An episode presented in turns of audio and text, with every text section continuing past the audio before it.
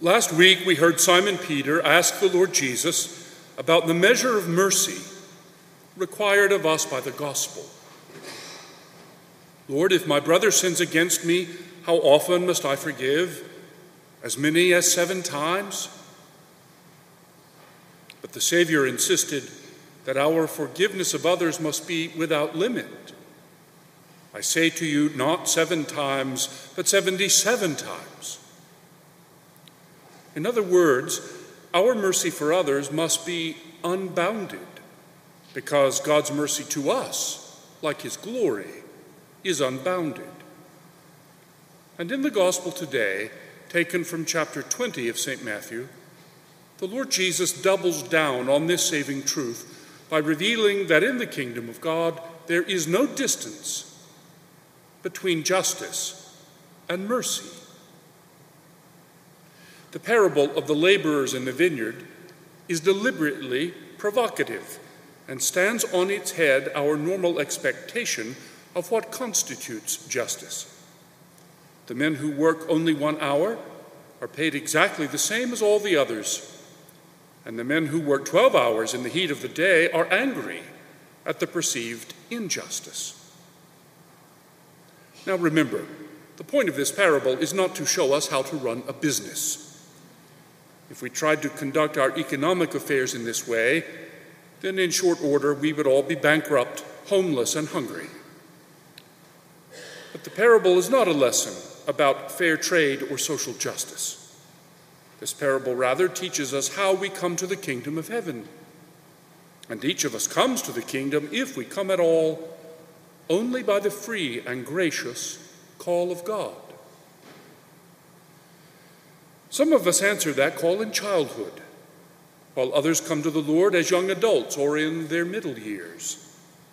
Still others respond to the call only in the afternoon or evening of life, with a few coming to Christ only in their final days or hours on earth. But because the Lord of mercies is infinitely gracious, all who accept his invitation are welcomed to his kingdom with the same joy and the same unconditional love, no matter when they accept the grace of God. But here's the problem the latecomers receiving an equal share of mercy may be unwelcome news to those who, like the older brother of the prodigal son, attempt to live in keeping with the Word of God all their lives. After all, why should the profligates receive the same blessing as the obedient? Isn't that simply a reward for bad behavior? And here's the answer to that paradox. The same grace given to the latecomer as to the lifelong disciple is not a reward for bad behavior, because being invited to the kingdom of God is not a reward even for good behavior. Sharing the divine life of the Most Holy Trinity is not, in fact, a reward of any kind. It is rather the free and unmerited gift of God to his creatures, the gratuitous offer of eternal life and perfect love given to those who have no claim on it in any way, from any title, or for any reason. And that call is continually offered to all human persons because God desires that all men be saved and come to knowledge of the truth so that we can share his glory forever as his beloved children through the grace of adoption in Christ Jesus. So, the gift of salvation cannot be earned or purchased by any means. But this gift is offered to every human person without exception by the divine Redeemer of the world, the Lord Jesus Christ, who, by his atoning death on the cross, frees us from the grave and by his glorious resurrection raises us to the life of the new creation when we accept the grace of salvation through faith, hope, and love. You see, in the kingdom of God, there is no distance between justice and mercy because they have been united and reconciled by Christ on the cross. And once we have been made a new creation in Christ through baptism, then God the Father sees and loves in us what he sees and loves in his Son, no matter when we come to him. All that is asked of us is that if we accept Christ's free offer of grace, is that we live, as St. Paul puts it today, in a way worthy of the gospel of Christ. Because while the grace of God is free, it is not cheap. Of course, here the scoffer will reply, Okay, so I'll give up my willful ways just in time to sneak into the kingdom at the last minute, but for now I'd rather laugh with the sinners than cry with the saints.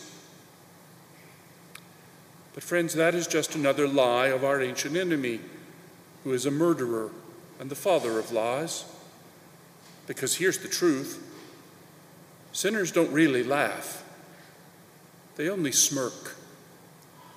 And the saints don't truly cry, they cry out, even in suffering Hosanna, Alleluia, glory to God in the highest.